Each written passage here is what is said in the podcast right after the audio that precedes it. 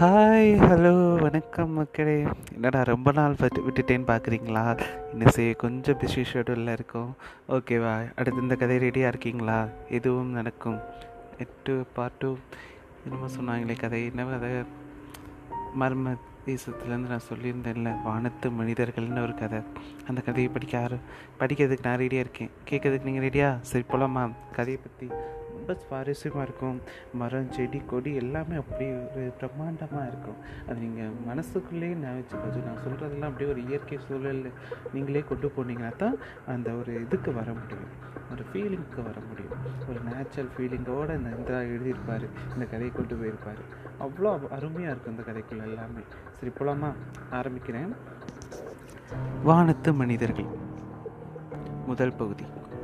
இந்த உலகில் எவ்வளவோ காடு இருக்கலாம். ஆனால் தானுமாலயக்குடி அவைகளிலிருந்து மிகவும் வேறுபட்ட ஒன்றாகும். இந்த காட்டுக்குள் தானு என்ற சிவபெருமானும் மால் எனப்படும் விஷ்ணுவும் அயன் எனப்படும் பிரம்மாவும் ஒன்றாக சேர்ந்து உருவாக்கிய விருட்சம் ஒன்று உள்ளது. அதற்கு தானுமாலய மரம் என்று பெயர். இந்த மரத்தை பிள்ளை இல்லாதவர்கள் சுற்றி வந்து வணங்கினால் பிள்ளை பிறக்கும்.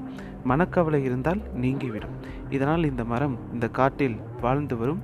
பழங்குடி இனத்தவரால் பெரிதும் போற்றி வணங்கப்படுகிறது. இந்த மரத்தை சுற்றி வேலி அமைத்து இதற்கு மஞ்சள் குங்குமமிட்டு அவர்கள் நாள் தவறாமல் வணங்கி வருகின்றனர். இந்த நிழலை மிதிக்கக்கூட அச்சப்படுவார்கள். அந்த அளவிற்கு இந்த மரத்தை அந்த பழங்குடியினர் சிவன் விஷ்ணு பிரம்மாவாக கருதுகின்றனர். தானுமாலய வன அரசு விருந்தினர் இல்லம். முகப்பில் வன அழகாக்கு சொந்தமான ஜீப் நின்றபடி இருக்க அதன் முன்னால் பரபரவென்று கைகளை துவைத்தபடி எதிர் திசையை பார்த்தபடி இருந்தார். வன இலகாவின் ஆபீசரான காளிமுத்து.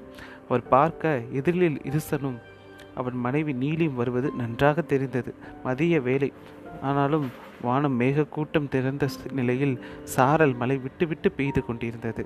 இதனால் குளிரின் தாக்கம் வேறு.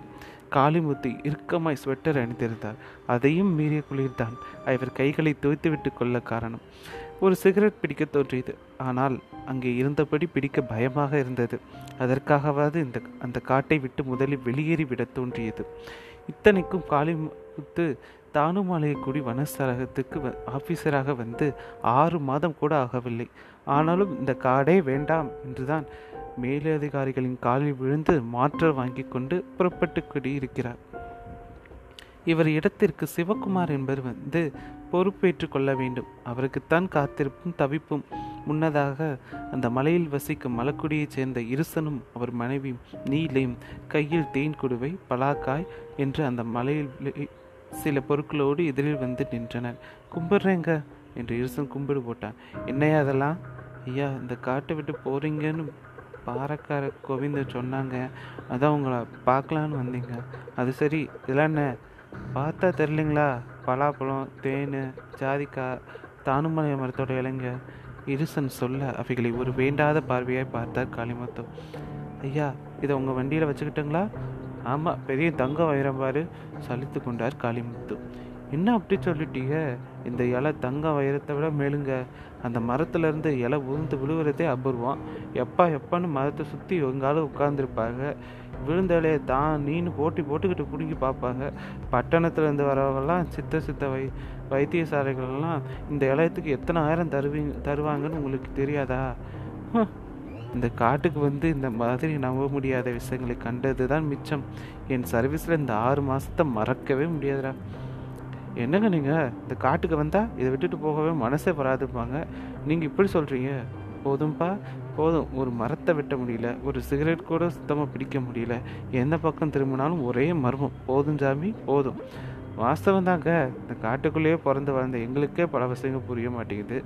ஆனாலும் நாங்கள் சந்தோஷமாக தாங்க இருக்கோம்.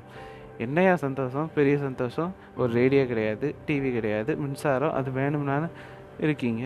அரசியல்வாதிங்க எப்படியோ எலெக்ஷன் நேரத்தில் இங்கே வந்து பூத்து போட்டு ஓட்டை மட்டும் உங்ககிட்ட வாங்கிக்கிறாங்க. பதிலுக்கு ஒரு ரேஷன் கடையை கூட கேட்டு வாங்க தெரியல உங்களுக்கு. அதெல்லாம் எதுக்குங்க?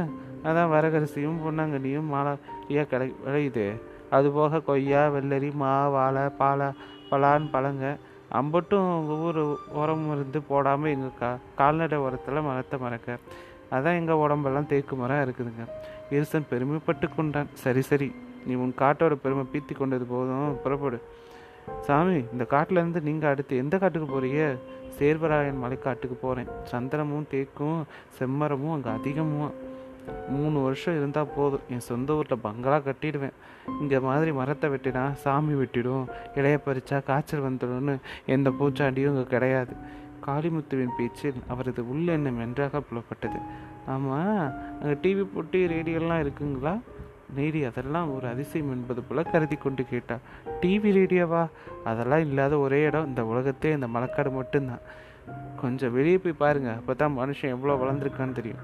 சாமி அந்த டிவி போட்டு விடிய விடிய பாடுங்களா? என்ன? ஆமாம் நீ அதை பார்த்ததே இல்லையா? ஒரு வட்டம் இதே இடத்துல மாடி மேலே ஒரு பெட்டி மாதிரி வச்சு ஒரு ஆஃபீஸர் காமிச்சார். அடேங்கப்பா எப்படி இருந்துச்சு தெரியுமா? அவ்வளோ அப்புறம் எங்களையும் பிடிச்சி அந்த பெட்டிக்குள்ளே போட்டு காட்டினாரு. புரியுது நீங்கள் பார்த்தது லேப்டாப்பு இப்போ அதெல்லாம் போயாச்சு. இந்த புத்தக சைஸில் டேப்னு ஒன்று வந்திருக்கு. அதில் கையில் இருந்தால் ஒப்பாமா கிட்ட கூட பேசலாம். நம்ம பிரதமருக்கு மெயில் அனுப்பலாம். பொண்டாட்டி பிள்ளைகளோட பேசலாம். பாடலாம். என்ன வேணால் செய்யலாம்.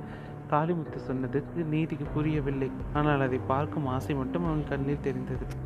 மச்சா மச்சா நம்ம இந்த காட்டை விட்டு போய் அதையெல்லாம் பார்க்கலாமா மச்சா? என்றான் காளிமுத்து. என்று காளிமுத்து எதிரிலே இருசனிடம் கேட்டார் இருசனும் உடனே தங்கள் சாதி கட்டுப்பாட்டை நிறுத்தி கொண்டார் அடி போடி குருபி நாம் இந்த காட்டை தாண்டாத சாதின்னு உனக்கு தெரியாதா? ஒரு தடவை தாண்டிட்டா பல திரும்ப உள்ள வரவும் கூடாது? இது தெரியும் தானே? இருசன் அவளை அடக்கினான். அவள் முகம் சூப்பி போனது. அதே நேரம் எதிரே ஒரு கார் வருவது தெரிந்தது. and